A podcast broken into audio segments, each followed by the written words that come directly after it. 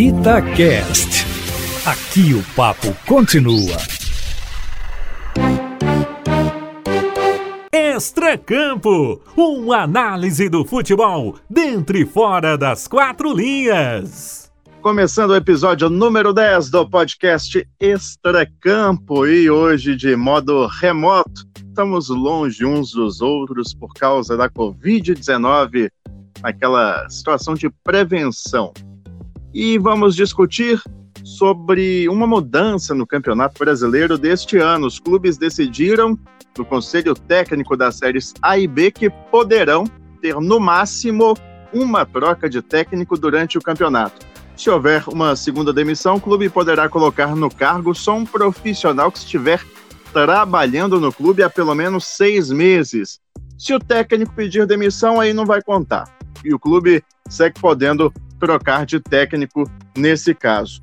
Mas as regras valem também para os treinadores, que só poderão se demitir uma vez caso queiram treinar outro time na competição se pedir pela segunda vez uma demissão, ele não vai mais poder atuar no campeonato. Eu dou o meu alô para Queca Barroso e para o Leandro Colombo, começando por você, Queca. O que, que dá para falar dessa mudança de regra no Brasileirão? Matheus, eu vejo lado positivo, lado negativo, lado neutro e lado óbvio. Mas eu vou deixar para para falar esses detalhes mais para frente. É, de imediato, eu só falo que. Sabe aquela regra de trânsito que é obrigada a colocar o cinto? Aham. Uhum. Eu acho ela um absurdo, porque era óbvio que todo mundo tinha que pôr cinto, isso não precisava ser uma regra.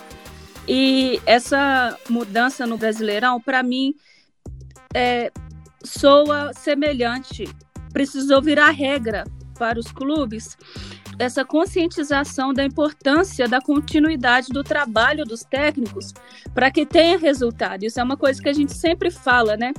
Não vai vir resultado de imediato, a não ser que ele pegue carona com o, o treinador antecessor. Então, que acabe esse amadorismo de três meses a média de troca de treinadores no Brasil. Tem um escritor que você conhece, que é, que é considerado o maior dramaturgo da história do Brasil, Nelson Rodrigues, que falava o seguinte: consciência social de brasileiro é a caneta do guarda.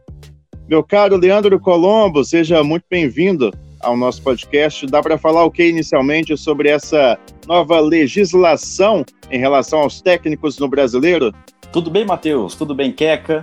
Aquele abraço de longe, com respeito e com isolamento, né, que o momento pede, mais uma vez gravando nessas circunstâncias, mas é o que o momento pede. E aí eu vou puxar um ganchinho desse o que o momento pede para ilustrar mais ou menos o que eu penso em relação a isso. Queria dizer primeiro para os colegas que eu passei noites em claro, minha namorada me perguntou o que estava acontecendo What? comigo, que eu já não tinha o mesmo sorriso no rosto. é, pois é.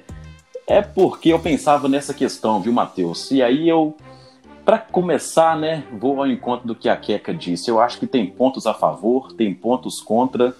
E assim, eu vou dizer para você que sobre tudo isso, eu me coloco e me posiciono a favor em função de tentar ver o resultado disso depois, como toda nova tecnologia ou mudança no futebol, como foi o VAR, por exemplo, surge ali uma expectativa, né, uma ânsia para a gente ver o resultado. Acho que nessa a gente vai demorar a ver um pouquinho, mas eu fico com a questão de essa mudança colocar e obrigar os clubes a adotarem uma palavrinha que está em falta aí no nosso vocabulário futebolístico, vamos dizer assim, que é planejamento. Os clubes vão ser obrigados, né, minimamente, a se planejar para fazer menos trocas. Então, eu acho que é uma coisa meio burocrática, uma coisa até meio ditatorial da CBF, mas eu vejo como o início de uma mudança que a gente precisa e passou da hora de ter. Eu fiquei muito curioso para saber de vocês qual é o aspecto ruim dessa norma, né? Os dois falaram, a prós e a contras. Quais são os contras? O que o Leandro acabou de pontuar é uma coisa que eu acho que é negativo que não houve uma preparação dos clubes, né? A gente já vive um momento ruim que não é só do futebol, né? É uma, um momento social ruim que é a pandemia. O futebol não é prioridade neste momento e ele, inclusive, já parou algumas vezes por isso. E no meio de toda essa inconstância do esporte, com os clubes quebrados, vem essa decisão de supetão sendo válida em uma temporada anormal. Então eu acho assim, se fosse para ser a partir do ano que vem, já já ia ficar meio assim porque segue numa situação anormal, mas OK, foi avisado. Agora a temporada caminhando e vir essa regra agora pro Brasileirão, sinceramente, para mim é um puta. Po... Ih, falei puta. é um, é um imenso ponto negativo. E outra aqui, só para deixar dois e, e, rolar a bola para o Leandro, é o meu medo do futebol geral virar o Cruzeiro de 2019 com o, o fim do Mano Menezes, que era aquela coisa que estava só rolando a bola, o, o técnico e os jogadores sabendo uma situação interna do clube que é, não tinha sido externada ainda. Então, eles estavam meio que com uma garantia ali, é, cada um com a sua, de que ninguém podia fazer nada com ninguém, sabe? E aquilo ali afetou muito o futebol e deu no que deu no Cruzeiro. Eu acho que essa, essa regra, quando um clube já não puder contratar outro técnico e o técnico já não puder ir para outro clube, é, o futebol pode virar um, uma mesmice ali do eu preciso te aguentar e você me aguentar. É bom lembrar, gente, que o, essa decisão quem tomou foi os clubes, foi uma escolha deles. Não foi a CBF que colocou isso é, como obrigação dos clubes. Leandro Colombo, seu ponto de vista sobre essa legislação, por que, que tem contras essa nova regra da CBF? Foi até interessante, viu, Matheus, você tocar nessa questão de dizer, né, explicar que os clubes é que votaram para isso, para tirar um pouquinho daquele peso da palavra que eu falei, ditatorial da CBF, né? É uma medida que não foi imposta, 11 a 9 os clubes votaram para que essa medida ela fosse aceita. É, para mim, o ponto negativo, já que você pediu, ele, ainda que não seja plenamente ditatorial, ele se dá nesse sentido, porque de todas as vindas e vindas que eu tive é, pensando sobre isso, pensando se ia ser positivo ou não, para mim o que pega é que, por mais que seja interessante a proposta, é, pensando aí na qualidade de trabalhos longevos né, dos clubes para criar uma identidade, eu acho que a CBF ela não tem legalidade para definir como um clube deve agir nesse sentido, quantos treinadores ele pode ter isso depende de cada planejamento, não é uma coisa uniforme. O Ceará não tem os mesmos objetivos do que o Atlético, por exemplo. Ao passo que você cria uma medida dessa, você unifica basicamente é, é, os objetivos do clube ali. Eu vejo nesse sentido. Eu vejo que é uma medida essencialmente tomada para proteger os treinadores. E aí eu tenho um grande pezinho atrás, porque eu reconheço que a classe ela deve ser mais valorizada, mais compreendida, deve ter mais tempo para trabalhar. Mas, Matheus, Queca, a gente tem muito treinador ruim que simplesmente não fazem por merecer muito tempo de trabalho a qualquer custo e sob uma regra. Então é esse meu ponto. Eu acho que a tentativa é válida, a gente há de colher frutos no futuro, mas eu acho uma medida ditatorial nesse sentido. Primeiro, de nivelar os objetivos dos clubes, que não são mesmos os mesmos, e em segundo, essa coisa de dar uma superproteção para os técnicos brasileiros que, para mim, andam devendo demais. Olha, eu, eu não vejo dessa forma, não. Eu, eu vou discordar dos dois para variar um pouquinho. Quem decidiu isso foi os clubes, não foi a CBF que falou vai ser assim. Os clubes votaram e decidiram que o melhor seria isso para eles. Então, eu sinceramente não estou vendo esses problemas que vocês estão enxergando. A gente vai ter agora, querendo ou não, já levando para a prática, os estaduais valendo mais agora, porque se antes ele era um teste para os jogadores, agora ele também é o momento de analisar, avaliar o desempenho dos técnicos. Porque para o brasileiro é ele ou no máximo mais um. E outra coisa importante também que a gente tem que ressaltar é que é apenas para o brasileiro. Pode ser que às vezes o objetivo do time é uma Copa do Brasil e é uma Libertadores e ele trabalhe aí com, com uma troca de, de treinador pensando que para outra competição ele pode usar a equipe técnica permanente para o brasileiro. Isso é possível, Matheus? É possível. Leandro Colombo, já imaginou se a gente chega no meio da temporada e o time está insatisfeito com o técnico, só que ele já demitiu um no Brasileirão. E aí ele vai, resolve demitir o segundo, contratar um outro que só vai poder atuar, por exemplo, numa Copa Libertadores e ficar com a comissão permanente no brasileiro. Já pensou uma coisa dessa? É mais um dos problemas, né? Não faz o menor sentido. E aí vai muito é, na linha do raciocínio no que disse a Queca, né? É aquela coisa do treinador a gente ver que trabalhos longevos dão resultados, né? O mais expressivo deles, o Renato Gaúcho hoje, né? Que pode não ganhar uma Libertadores a cada ano como ganhou em 2017 mas o Grêmio, desde quando ele assumiu, ele é pelo menos quartas de final da Copa Libertadores. A gente tem provas aqui, né, com raríssimas exceções, por exemplo, do Jorge Jesus, que chega e encaixa muito rápido, o Abel Ferreira, agora recentemente no Palmeiras. Então, é, é uma questão de. A gente tem comprovações que trabalhos longevos eles dão mais certo, né? Mas mesmo assim, alguns clubes eles é, não enxergam isso ou entram numa competição achando que, sinceramente, tem condições de ganhar e dá toda essa confusão, né?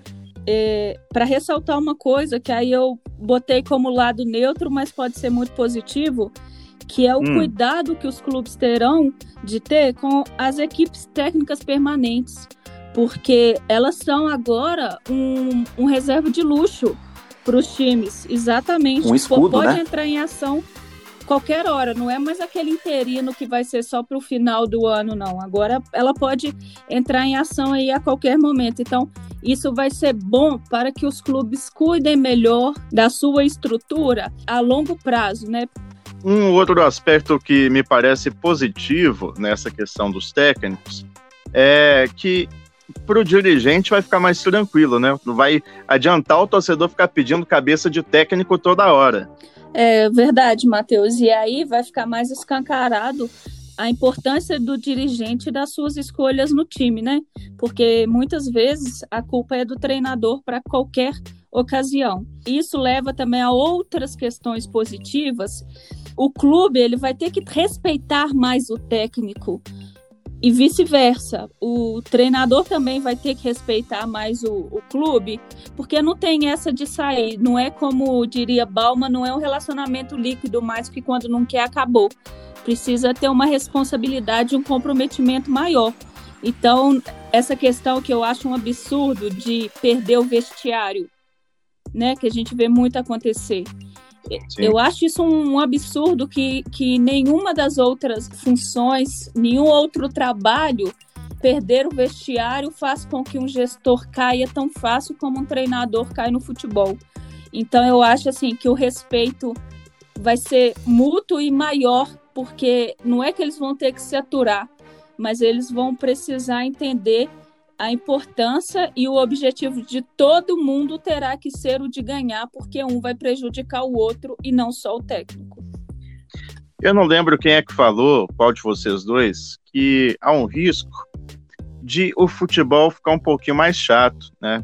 O, o técnico não está aguentando mais o time, o time não está aguentando mais o técnico e ficar empurrando com a barriga. Mas, Leandro, tem também um outro aspecto de que pode melhorar o futebol do time, porque o técnico muitas vezes opta por um sistema de jogo menos atraente para segurar o emprego, né? Sim, com certeza. É, vai ter muito essa dualidade, né? É uma decisão, assim, um novo regulamento que oferece muito essa dualidade. O jogo praticado é um desses que você falou. Eu estou muito curioso, sinceramente, para ver essa regra aplicada e aí eu volto a, a, falar, né, contextualizar aquilo que eu defendi aqui. Eu acho que a imposição nesse sentido, ela não é muito positiva. Eu Mas não tem que... imposição, Leandro. Os clubes escolheram. É, não tem imposição, mas a gente tem que lembrar que é 11 a 9, né? Eu acho que se fosse assim, 18 contra 2. Mas é assim que funciona em qualquer Câmara Federal, em qualquer Senado, em qualquer Congresso da democracia.